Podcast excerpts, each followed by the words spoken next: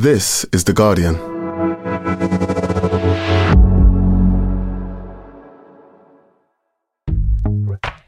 Welcome to Weekend, a podcast that helps you switch off from your busy day to day and find entertainment and inspiration in the best Guardian and Observer writing from the week.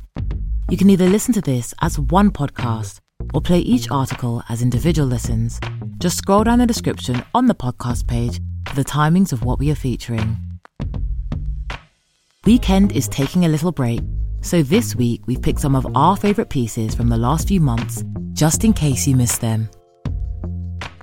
Coming up, two stories about secrets, lies, and what happens when the people we trust turn out to have hidden motives. In this episode, Joe Gibson reveals a troubling affair he had as a student with a teacher that changed his life. And comedian Michelle Brasier explains why she befriended her scammer.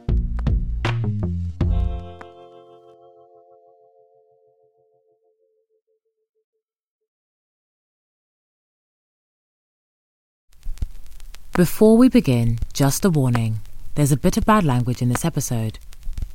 Now, Joe Gibson was 17, at school, and hoping to get the grades that would earn him a place at Oxford.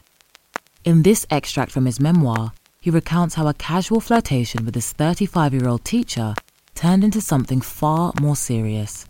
Read by Jeffrey Newland. Just a warning this article includes scenes of a sexual nature and a description of grooming. Please take care while listening. Joe Gibson is a pseudonym. Details have been changed to protect people's identities. Tired of ads barging into your favorite news podcasts? Good news. Ad-free listening is available on Amazon Music for all the music plus top podcasts included with your Prime membership. Stay up to date on everything newsworthy by downloading the Amazon Music app for free or go to amazon.com slash news ad free. That's amazon.com slash news ad free to catch up on the latest episodes without the ads. Finding your perfect home was hard, but thanks to Burrow, furnishing it has never been easier. Burrow's easy to assemble modular sofas and sectionals are made from premium, durable materials, including stain and scratch resistant fabrics. So they're not just comfortable and stylish, they're built to last. Plus, every single Burrow order ships free right to your door. Right now, get 15% off your first order at burrow.com slash ACAST. That's 15% off at burrow.com slash ACAST. Just going out to see Nick, friend from school. Might stay over. Bye. Ned and Celia, the friends I'm staying with, barely look up from their enormous dining table, and I'm out the door.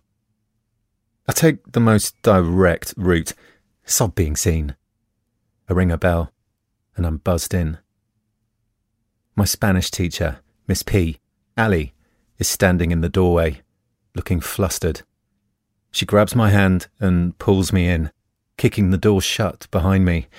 And before I can say a word or take off my jacket, she's kissing me. We stand in the hallway for ages, just snogging. Once or twice she holds my head and looks at me intently, then kisses me again. I forget trying to find words to say and let myself soar. Then, without hesitation or any look or pause, she takes me to her bedroom and undresses me. I undress her, and there we are, naked. Very naked. I want to make excuses for looking ridiculous with swimming trunk tan lines and not being built like the first 15 boys. Perhaps sensing my self consciousness, she speaks, and her voice is warm and sexy. Your hair is lighter. It's the sun, I expect, and my sister dyed it. It really doesn't matter. You're. I want to say something nice in return. I don't care that I'm looking her up and down. I'm probably salivating like a cartoon dog. But I can't believe she's all naked in front of me. I say the first thing, anything, that comes into my head. You're completely naked and your skin's all olivey and milky. When we have sex, it is slow and gentle, probably a good thing, because anything more energetic and it would be all over very quickly for me. Afterwards, we talk for a bit. She tells me she wrote to me not long after I went to Italy for the Easter break to tell me to forget about her and that nothing could happen between us. But then she says that in one of my postcards I wrote about going to a party with some Italian teenagers, and she didn't like that. And then she couldn't stop thinking about it. I tell her how I felt being so far away and that I was aching to get back, even though I didn't know what would be waiting for me. We don't say much more. We look at each other a lot. Then we sleep. When we at last venture out of the bedroom, it's already after midday. We don't bother dressing. Miss P doesn't open the big shutters, which I find exciting, like we're fugitives. We listen to music, talk about books, eat and drink and fuck. Then, as the sky darkens, we return to the bedroom. We do exactly the same the next day and night and I'm in heaven. By the third morning, I know all about her family, where she went to school and what she did at university, that she had a serious, long term relationship when she was in her 20s, but it ended badly, how she fell in love with Spain and would love to show me Barcelona. I tell her quite a few things as well, but I can't compete. At 17, I don't have anything like as much to say about my life. Really, I haven't started living it properly yet, and she's 35 after all. So I tell her mainly about my dreams and ambitions to be a singer or an actor, and that when I was younger, I wanted to be a ballet dancer or racing driver. That I'm excited about trying for an Oxford scholarship next year, but crapping myself about the entrance exams.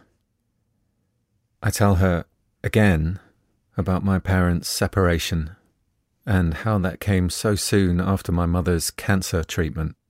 That my parents enrolled me in this school, or the top public school, as mum insists on telling everyone, 150 miles from my home, that she will be moving house in the summer so that I'll be living with her for my final year. That I haven't spoken to Dad since Christmas. I tell her about my uncle and that I want to go sailing with him when I've finished school, perhaps even across the Atlantic. That evening, I put my clothes back on, and this time, when we hold each other by the front door, I'm not sad or frustrated. Everything has changed again, but it feels good. See you at school. I grin. It is in the spring of 1992 that what starts as a casual flirtation between me and Miss P becomes rapidly more intimate.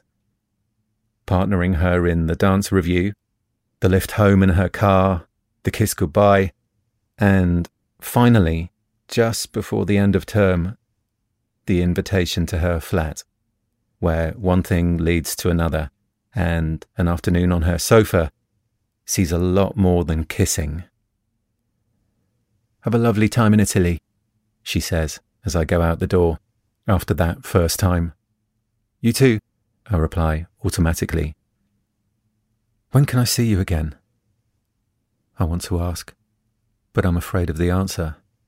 I started to speak, but she beats me to it. Don't get seen, just walk straight out and down the road. And listen, don't tell anyone. She grabs my sleeve. You won't tell anyone, will you? It has to be a secret. When school resumes, every lesson starts with a lecture about how academically crucial this term is, how the exams coming up are of critical significance for our final year and will determine not only what places we might be able to secure at university, but have a bearing of great magnitude on our career prospects which in turn will impact on the house we hope to buy, the car we drive, the clothes we wear, whom we marry, the holidays we take, the lives of our children and children's children. A group of us share stories of our Easter breaks. Tom's off piste skiing in Courchevel. Chris's driving lessons with the promise of a new car if he gets straight A's this term. Ant's National Youth Orchestra tour. I mention Italy, but don't get very far. Everyone wants to talk about Glastonbury. Who's going? Who's got a tent? Which bands are playing? I lie back and stare up at the pale, cloudless sky and let them get on with it. They can jump ahead, but I'm quite happy losing myself in thoughts of last weekend. Nick is speculating about which girls from our year group might be going to the festival. I tune in, but a part of me wants to jump up and yell, Who gives a shit about those girls? I fucked Miss P. What do you think of that? Boom. The look on their faces would be priceless. Maybe I wouldn't say fucked. It's too harsh. Slept with? Made love to? What are you grinning about, Joe? I look up again. They're all staring at me. Nothing? I mumble, then add, Girls. This seems to satisfy them, and they return to their conversation. The fact is, I can never, will never, tell them about me and Miss P. So you're coming to my sketching classes, she says, referring to the extracurricular activity she's going to be running on Thursday afternoons. We're lying in bed. She's on her back, and I'm wrapped around her, stroking her breasts. I call them breasts now, not tits, more grown up. We've been in bed for over an hour, and it's still not dark. We didn't even finish the first glass of wine. Did you get many sign ups? I ask hoping not. Actually, only four. Still too many. I bury my head in her pillow. Hey, at least we'll be spending time together. She slides out of bed and disappears to the bathroom. I stare at the ceiling and try not to ask myself questions. But they come. Like, what is this? How did it happen? What's next? I don't have any answers, so I lie back and distract myself with the sounds in her flat, in her road. The toilet flushes. It's weird, but sort of sexy. We stay up late, sitting on the living room floor with pizza and chocolate and wine. Would you like to watch a film? she asks, and crawls over to a box by the television. I join to inspect her collection.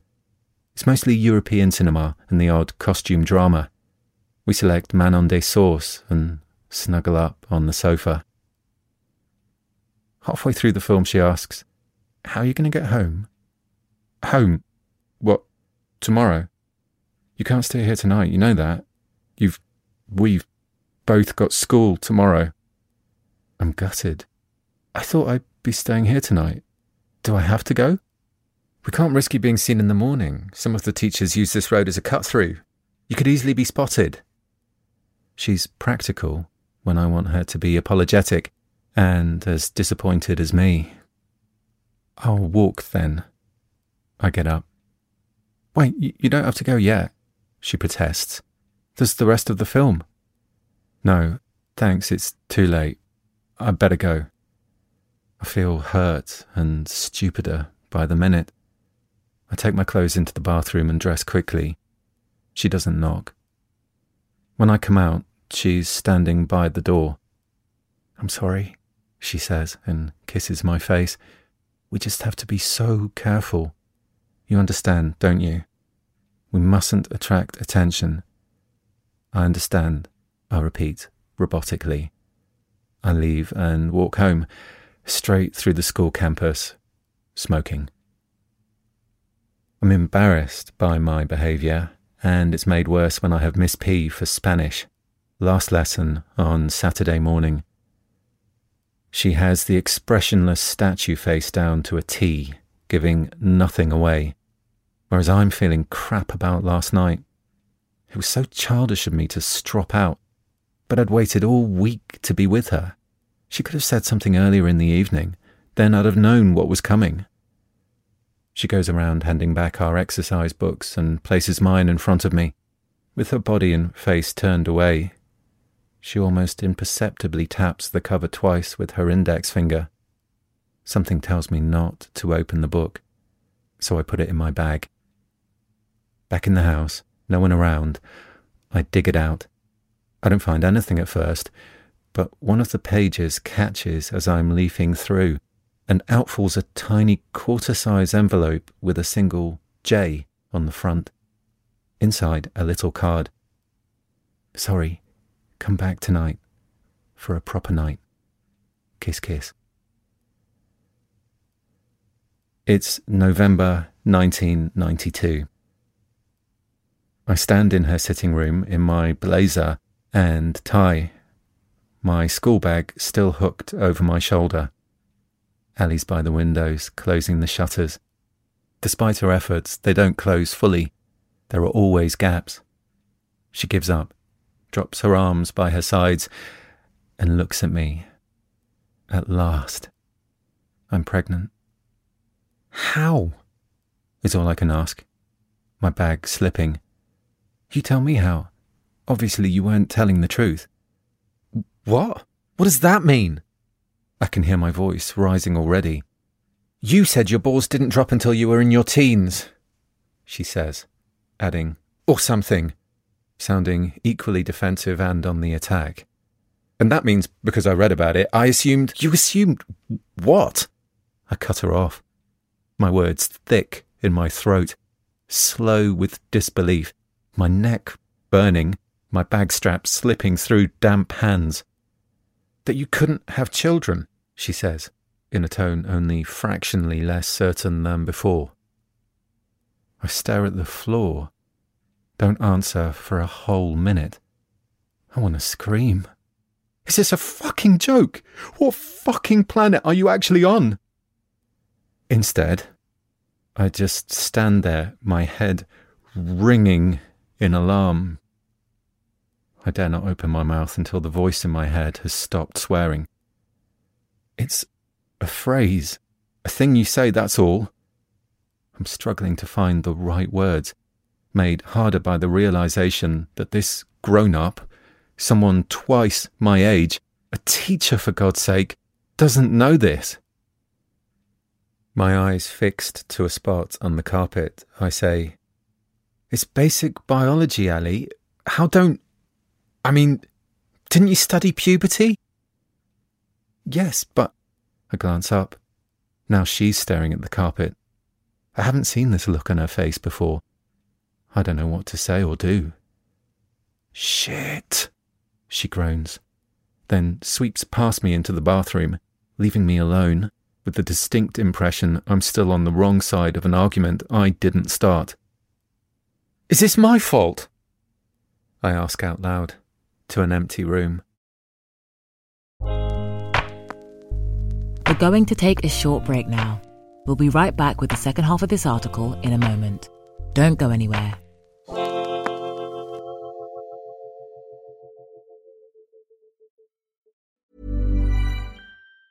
Tired of ads barging into your favorite news podcasts? Good news. Ad-free listening is available on Amazon Music. For all the music plus top podcasts included with your Prime membership. Stay up to date on everything newsworthy by downloading the Amazon Music app for free or go to amazon.com slash news ad free.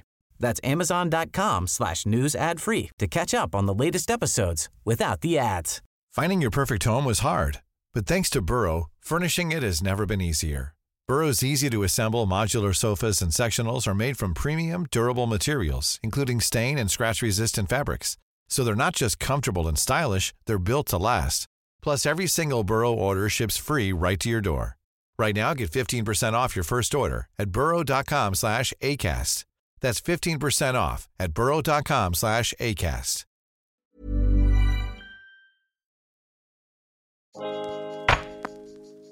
Welcome back to Weekend. Now, back to Joe Gibson's gripping memoir, 17.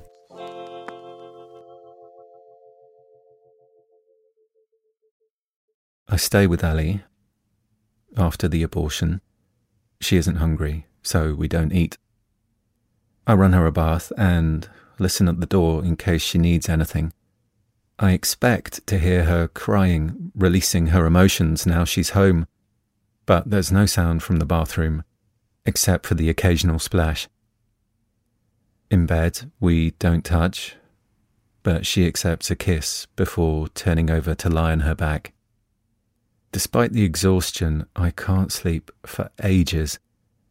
Then, when I do, I'm awoken by Ali moving about, restless. We say goodbye in the morning, both of us with red rimmed, sleep deprived eyes. I could stay a bit longer if you like, I say, although, if I'm being honest, I would quite like to go home. It's fine, I probably need some time on my own today. We hold each other in the corridor by her front door.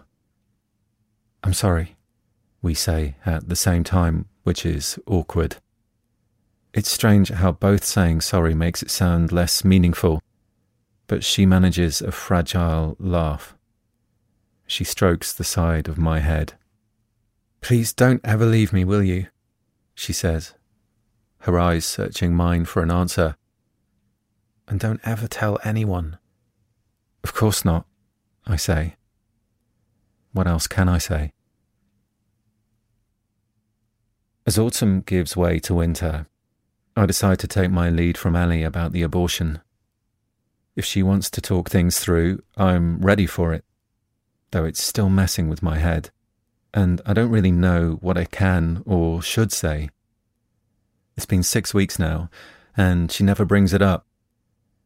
Instead, she talks for ages about her year groups, which is boring, about some of the other teachers. They're even more weird than I thought, and what she thinks about the pupils in my Spanish class, mainly about the stack of exams she must mark over the holiday, including yours, she says pointedly. Finally, she asks, So, do you think you've got a place at Oxford then?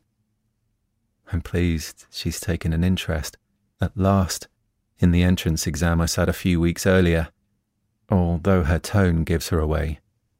She's obviously not really interested. Dunno, I shrug. I wasn't very focused. Huh, she mutters, lifting her coffee cup to her mouth, looking away as she sips. Why not? I stare at her across the breakfast table. Well, because of what happened. Just before. What do you mean? A slight frown appears, and it hits me that her question is genuine. I shift uncomfortably, feeling too big for my chair. You know, the baby. Sorry, what? Ali's eyebrows shoot up. Her voice remains controlled, low, but the atmosphere in the room cools several degrees. Are you. Please tell me you're not going to make that all about you, because. No, no, of course not. I cut in. Because, just to be clear, that would be inappropriate. She looks down at the table, like she's thinking hard about her next words, like she might be giving me difficult feedback on a homework assignment. She lifts her head. I feel so small under her glare. It was my body, and you don't see me whinging, do you? Later, we make up, in bed, in our usual way. Thank you for asking about Oxford anyway, I say, when I think it's safe enough to do so. I know you're not that interested. You do understand why, don't you? Her hand patters across the faint hairs on my chest. No, I don't, actually. Seriously? Her hand pauses. Isn't it obvious? Um, if you go to Oxford, what happens to me? What will I do? Had you thought about that? The fact is, she's probably right. I haven't had the energy to think about what happens to me and her, us, if I get into Oxford. Does it have to be the end just because I'm not nearby? I figure now is not the moment to repeat my plans for deferring my university place and taking a gap year sailing across the Atlantic. When I leave the flat that afternoon, my mind is spinning. One minute, I'm on a complete high, fueled with adrenaline from 24 hours with Ali. Next minute, the roller coaster is plummeting because, as usual, I've opened my stupid mouth, rammed my foot in it, made a dreadful mess, wasted our precious time with my immaturity. When will I grow up? If my night with Ali was hard, it's not much easier when I get home. In fact, it's never easy these days, since Mum moved closer and I had to leave Ned and Celia's. It's only been a few months, but it feels like a lifetime. The dutiful son back at home, no longer free to roam, or at least, no longer free to see Ali as much. As if I couldn't feel more crap about myself, Mum is waiting for me in the kitchen with an odd expression on her face, sort of pity and disappointment rolled into one tilt of the head. In front of her, on the dining table, is an envelope. I'm sorry, she says, her eyes following my gaze to the letter. You didn't get into Oxford. What? How do you know? I opened it completely by mistake, sweetie, she says, very quickly, on the defensive. Jesus, Mum! At Christmas, Ali suggests it's time to take things further. I'm excited, but a bit confused, so she spells it out. She thinks we should get engaged. And she doesn't hang about. By New Year's Eve, she's been to a jeweller, and I've blown my entire savings, £775, on a ring. As the spring term gets underway, we reprise our roles at school, maintain a vigilant distance, like hitting the reset button, except now we're carrying an even bigger secret around with us. The story is she had a whirlwind reunion with her fictional Spanish boyfriend Carlos over the Christmas break, and ta da! He proposed. Meanwhile, I've put that city of dreaming spires fantasy behind me. As Ali said, what would happen to her if I went to study in another city for three or four years? We're engaged now. It wouldn't be fair. For now, I'm keeping everything crossed for an offer from the local uni which I should hear about soon. The only hitch is Mum, who's made it clear she still expects me home on time and at weekends, insisting my grades are more important than ever, that this is no time for slacking off. Listen, I've had an idea, Ali says one day at school, her voice animated.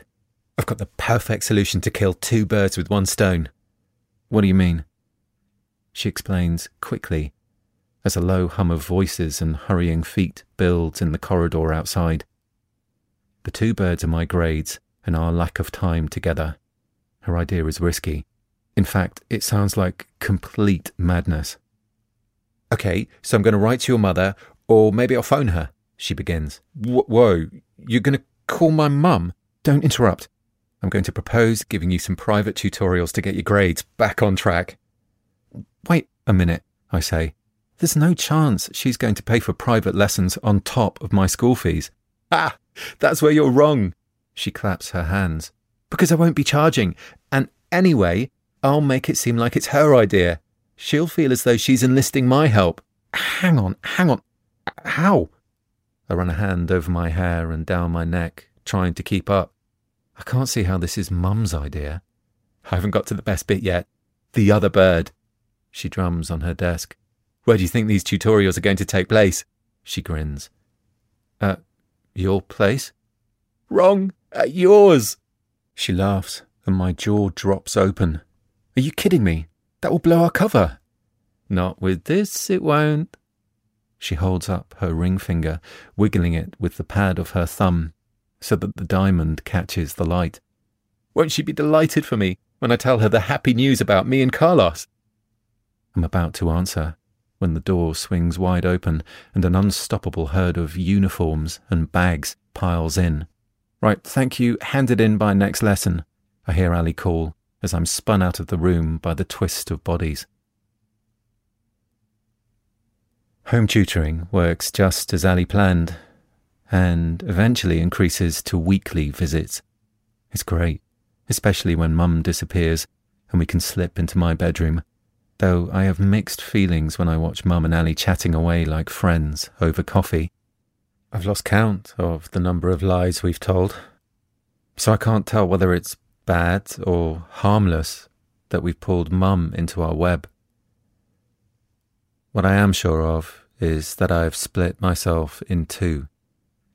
I've carved out two distinct versions of me. Old me, who goes to school, sits in lessons, does homework, sings in chapel, chats to the lads about nothing important. Other me, who exists in a parallel universe of secrecy orbiting Ali, lying on demand, pretending I'm not a teenager, but a real grown up man. Then, the worst happens. We are exposed. It's a couple of weeks before school breaks up for Easter. I'm in the library working on a German essay about Schubert, which I intend to regurgitate in the A level written exam next term. From the other end of the long room, I hear the door open and close emphatically, then feet walking hurriedly down the aisle. I look up. It's Ali. I'm not overly surprised to see her. She has a copy of my timetable, so that she always knows where I am if she needs me. In a study period like today, the library is a good bet. Her face is white and she's lost her composure, furtively glancing around, checking the other bays behind mine to make sure we're alone. She sinks into a chair on the opposite side of the table, head in her hands. I've just been spoken to, she begins, her breath catching in her throat as she tries to gather herself. At break, in the staff room, a warning, Jesus. She throws her head back, lips pursed tightly, eyes wet at their rims, wide as though she's fighting the impulse to blink. A warning? About what? I say, frowning. Us, she says, breathing heavily, staring at me, before wiping her eyes with her hand. Someone, Mr. Roberts, the teacher who spoke to her, wouldn't say who, told him that someone else had told him that they'd heard Ali had been seen with a pupil. I ask where we've been seen, by whom, and who are all these teachers spreading this shit? It's a rumour mill, she says wearily, like it's not her first time.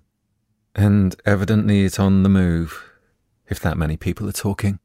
Shit. Shit. Shit, is all I can say.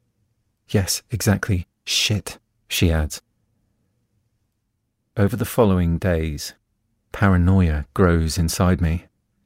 In every lesson, every assembly, at lunch, in the dining hall, in the library, I see faces staring at me, eyeing me with suspicion, and I'm convinced they all know, the whole school.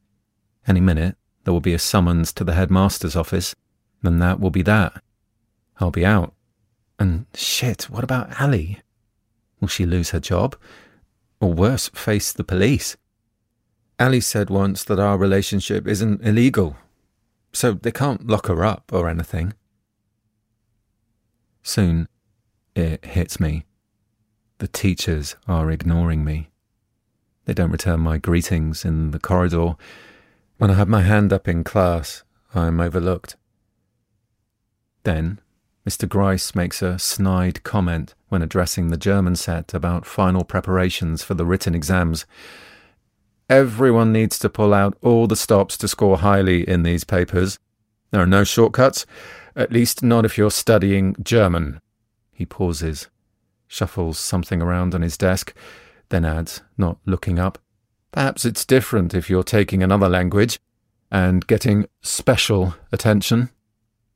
None of the others appear to register the comment, but he may as well have walked over and landed a massive fist in my gut. Next, my other German teacher, Mr. Siddle, someone who, Ali tells me, has always had a thing for her, starts picking on me. He takes any opportunity to single me out with particularly difficult questions, usually around grammar Got a bit of a dandruff problem, haven't you, Gibson? he says out of the blue one day. You want to get that treated? He persists as several bottoms shift uneasily in their seats. Then again, it's all part of being an adolescent, isn't it? The silence that follows seems to stretch on and on. I try to breathe, calm and steady, hold my nerve, but I fail. I snap. I might be an adolescent, but at least I'm not a cunt. The next morning, after House Assembly, when all the boys have dispersed, my tutor, Mr. Batsford, calls me into his office. I sit, numb, in the chair on the other side of his desk, awaiting the inevitable bollocking. But it doesn't come. Instead, he considers me through steepled fingers pressed to his mouth. I don't know what's going on, and in many ways, I don't want to know. What I do know is that you can't call a teacher a that word, even if we've all been close on occasion, he adds in muffled tones. Am I going to be expelled, sir? What? Lord, no. You're going to stay, sit your exams, do your best, and keep your head down. After another weary pause, he continues. I've heard what people, my colleagues, have been muttering, and I have to tell you, I don't like mutterings, gossip, tittle tattle, he says, with feeling. However, they've been hard to ignore, these things that are being talked about, about you and Miss. So I decided to speak to her myself. At this, he hoists himself upright, while I sink lower. I am content with what she told me. The extra tuition was requested, I understand, by your mother.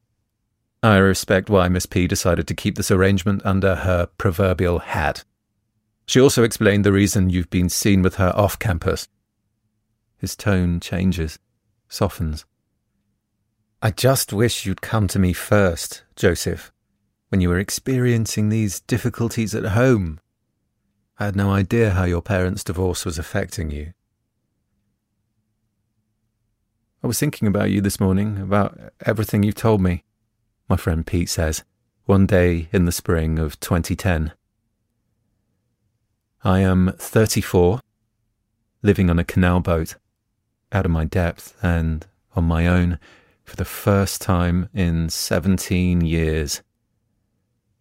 Pete and I have been meeting up every weekend since I arrived on the cut, with me cycling along the canal to his mooring. It's not therapy, he says. He's just happy to listen. He's watched me fall and picked me up, got me back on a level of sorts. You realise, don't you, he continues, if that happened in a school today, there'd be police, lawyers, a court case. It's a criminal offence and there's a good reason for that. Look at the toll it's taken on you. No wonder you're not over it. It's abuse, lad. Oh, come on, Pete. I let it happen. It takes two. Don't even finish the two to tango bollocks. It's not the point. She was 35. You were 17, for Christ's sake. A kid. What I want to know is what happened next. I mean, you were still with her when you left school? When did it end? I sip my beer and turn sideways so I can look out onto the bank and the bridge. I stroke my hand across my face and cup my chin. About four weeks ago, I run Pete through the main events of the intervening years. How she convinced me not to take my gap year and go straight to university. How three years later, aged 21, I stumbled out of there with a second class degree, a ring on my finger, a sensible haircut, and a one year old in a buggy. Wait, what? You had a baby while you were still a student? Yeah. I shake my head. Married at the end of my first year. Baby at the end of my second year. Fuck! Pete fills the cabin with noise. That third year was surreal. Ali was still teaching, and I would have to bring the baby into school at break times so Ali could feed him. I'd stand there in the staff room, a pariah, surrounded by my former teachers. I always expected someone to voice their disapproval, make a snide remark, but no, they never said anything. Just blanked me. Wow. Do you think they were in denial? Possibly. Uh, that is the default position of those types of schools. Ali left teaching as soon as she got pregnant with our second. I think the school was only too glad to see the back of her. How they let her stay when our first was born, I still don't really know. Perhaps they were anxious about repercussions if they made her redundant, even despite the circumstances. Posh school sacks pregnant teacher wouldn't have been an attractive headline. After that, I changed jobs every couple of years, chasing the bigger salary to keep everyone happy. Everyone being Ali and her parents. Basically, she made the decisions. We were living according to her plan. I explain how eventually I burnt out. A midlife crisis, I suppose. Except I was about 15 or 20 years before most men. The doctor signed me off work with exhaustion. The strain chipped away. As much as I loved being a dad, I was failing as a husband. Failed as a son, too. All those lies. I was numb inside. Bit by bit, the barrel of my life was emptying, and then something happened. I began to see a new path opening before me, or at least a path that diverged from Ali's. For years, I still believed a time would come for our adventures, that we would leave the cul de sac of our life and try something different with the kids, live somewhere new, another part of the country, another country entirely. But she had no intention of changing her life. Pete and I sit staring at the deck, both locked in our own thoughts. I have to ask, he says at last, lifting his head. While you're beating yourself up about the past, what's Ali doing? I mean, does she even feel guilty about what she did? Ha! Are you kidding? I snort. Not for a second. No way. Lately, of course, she's just focused on her anger towards me for leaving her. I get that. But Ali feel guilty? Ali take responsibility for how this all started? Not a chance as far as she's concerned. This is all on me. That was an edited extract from 17, written by Joe Gibson and read by Jeffrey Newland. 17 is available to buy via the Guardian Bookshop. If you need any support following this article, we'll include a link on the episode page at theguardian.com. Finally, when Australian comedian Michelle Brasier contacted the seller of a Pilates reformer she had bought online. She had no idea it'd be the start of an unlikely and troubling friendship. Read by Sarah Aubrey.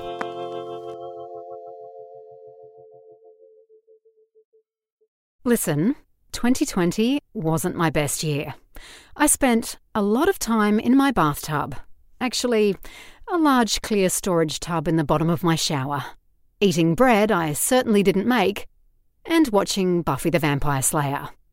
Clear plastic, I discovered to my horror, is a material that fares best when it doesn't have your flesh pressed right up against it. So I made a healthy decision to buy some workout equipment online and slowly wean myself off bath time. Looking on Facebook Marketplace, I found a Pilates reformer, a sort of bed on rails a lie down trampoline with resistance straps for your arms and legs. They are usually very expensive, at least 2,000 Australian dollars, 1,560 pounds. But this one was listed for $500. Absolute bargain! The seller was a man named Jacob, not his real name, in Adelaide, thousands of kilometres away from me in Melbourne, and certainly beyond the five kilometre radius the lockdown allowed us to travel. No matter, he would courier it. Legend. Jacob looked like the kind of guy you'd warn your friend not to date. His profile revealed lots of pictures of him partying with his mates, trips to Bali, nights out at the casino with the lads, lads, lads. He sold me the Pilates reformer, and he used his own profile with his real name. This was a public profile that was 10 years old. 10 years worth of data. So I felt confident in transferring him the cash, despite only having seen the merchandise online. Before I clicked Go on the purchase, I already had his friends and parents' names, his football club, gym, and workplace. I knew that he summered on the Gold Coast, went to a private school, and enjoyed the movie Step Brothers. I transferred Jacob $500. It isn't millions, but I work in the arts, so it's quite a big chunk of cash for me. In fact, I've never had a spare $500 before, and this story will probably serve as evidence as to why I probably won't again. The day after I sent Jacob the money, I sent him a message. Hey Jake, just wondering if I can grab the shipping info. Hi Michelle, the guy's been delayed but I will send it through on Monday. Guess what happened on Monday? Nada.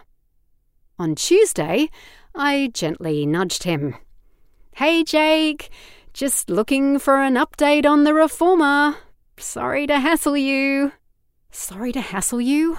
Why are women? So sorry, Michelle. He's been delayed again. He will pick it up on Thursday along with some other equipment I'm sending through to Melbourne. Thursday came and went. As the days crept by, Jacob made excuse after excuse as to why the reformer hadn't arrived yet, and it started to dawn on me that maybe this was too good to be true. Maybe I was being scammed. I knew I should probably go to the police, and I threatened to do it too. Listen, mate, I don't know what's going on in your life, but it's becoming clear to me that you're trying to scam me out of my money. You've used your real profile to scam me. You must know how easy it is for me to report you. So, what I'm really interested in is how you got to such a difficult place in your life that you were willing to be so reckless. You don't have to tell me what's going on, but you do have to give me my money back within the next three days, or I'm going to the cops. And if you do want to tell me what's going on, we're in lockdown over here in Melbourne. I've got nothing but time. He told me the last few months had been a scary time, mental health wise. And I felt a pang of guilt. Which is ridiculous, but I still felt it. He hinted that he was feeling like he might want to opt out of this life. And I felt worried for him. I felt responsible. Jacob FaceTimed me after I messaged him. I was surprised to see such a vulnerable and sad man on the other end of the call. And he was very surprised to see the girl one from his favourite Australian sketch comedy group, Aunty Donna. Not only was I being scammed by a very sad man, this was the kind of person who watches the TV shows I'm in. This was my audience. Great. Jacob begged me for more time, said he needed just two more weeks, but after that, he would send me a refund.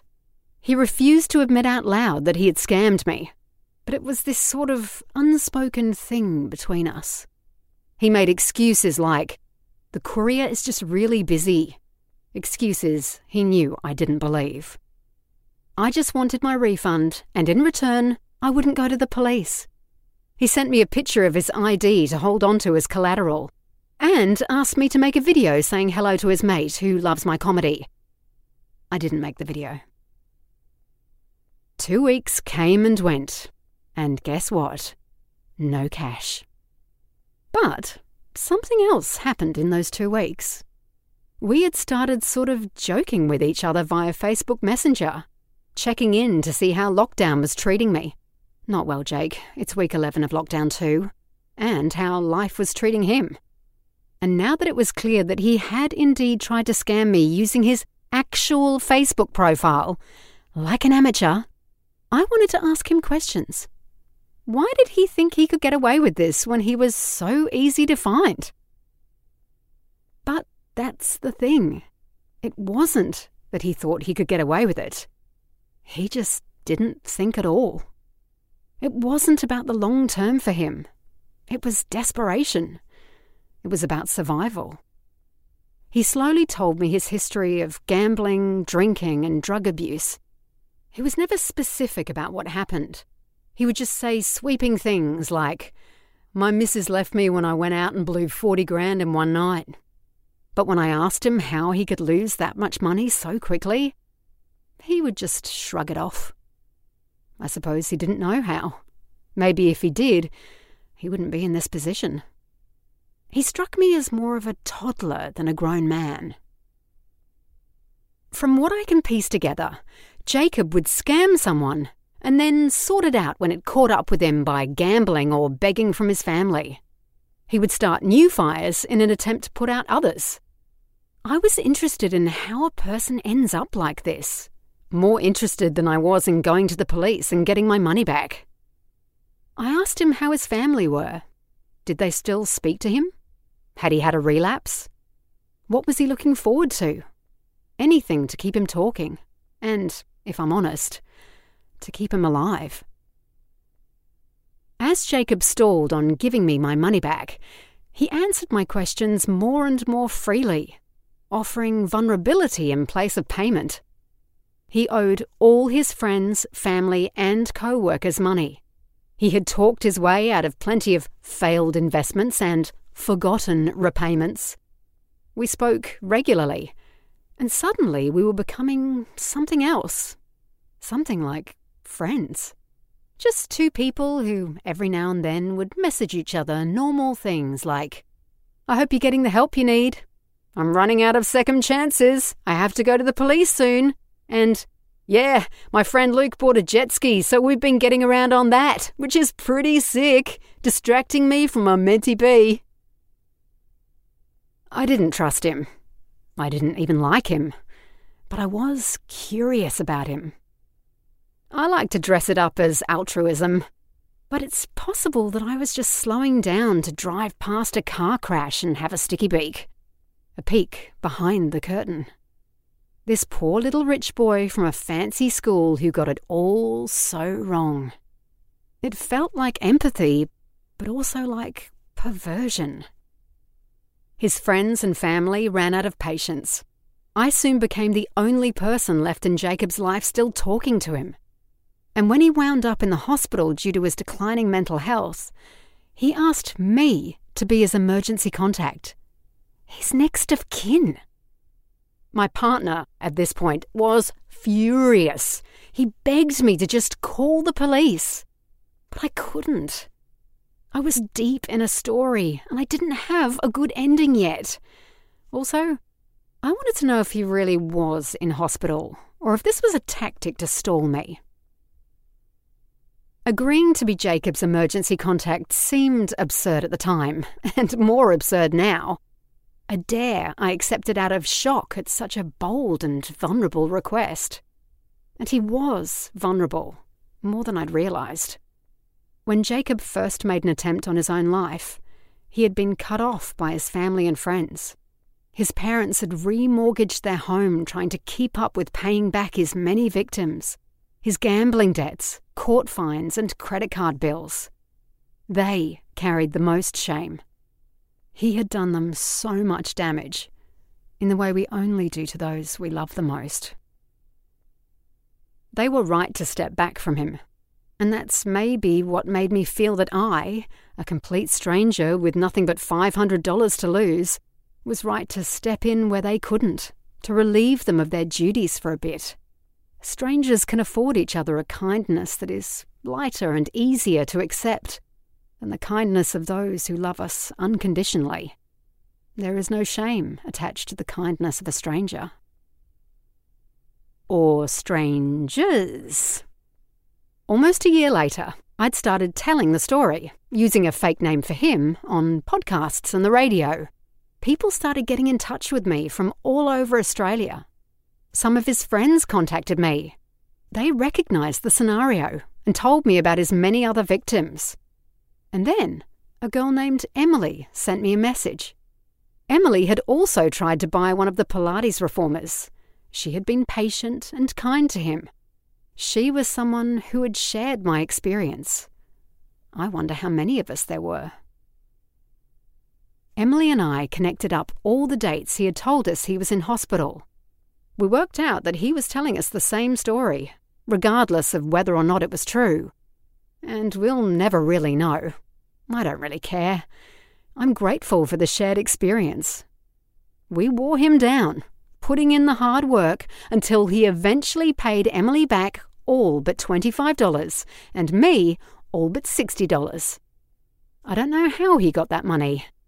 Emily and I decided it was best not to ask.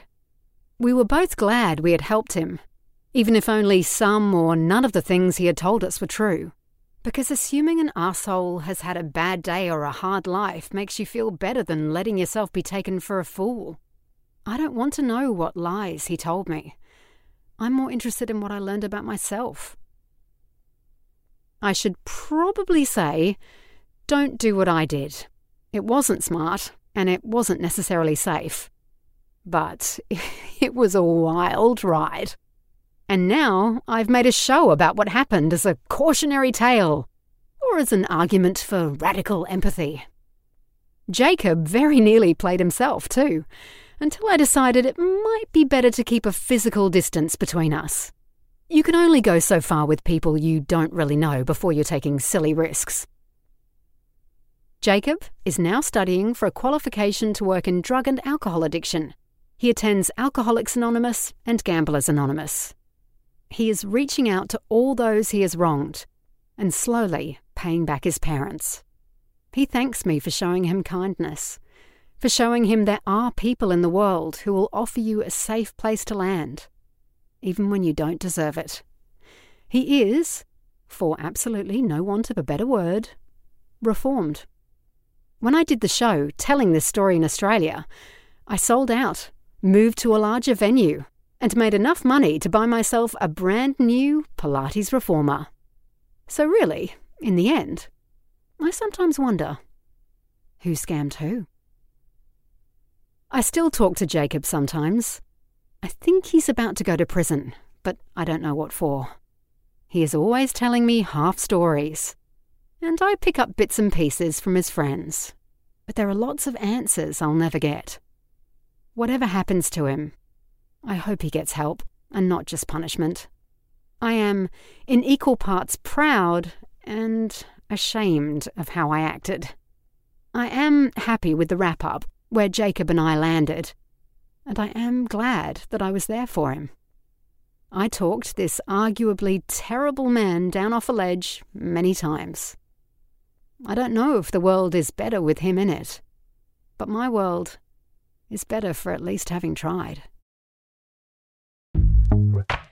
That was How I Made Friends with My Scammer by Michelle Brasier, read by Sarah Aubrey. Before you go, we wanted to tell you about The Guardian and Observer's annual charity appeal. This year, we are asking for your support to help refugees and asylum seekers rebuild their lives in safety.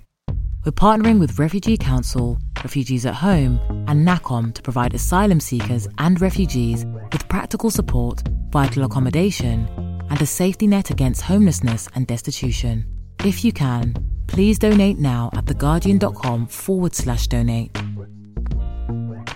That's all from us. This has been Weekend, a Guardian podcast. If you're enjoying it, please make sure to like, subscribe to, and rate the podcast. Maybe even leave us a nice review. Just search for Weekend wherever you get your podcasts. This week's articles were read by Jeffrey Newland and Sarah Aubrey and presented by me, Savannah Ayoade Greaves. This episode was produced by Rachel Porter. The executive producer is Ellie Bury. Join us again next Saturday. Thanks for listening. This is The Guardian.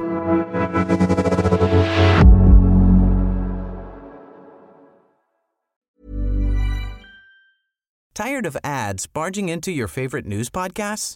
Good news. Ad-free listening is available on Amazon Music for all the music plus top podcasts included with your Prime membership. Stay up to date on everything newsworthy by downloading the Amazon Music app for free or go to amazon.com slash news ad free. That's amazon.com slash news ad free to catch up on the latest episodes without the ads.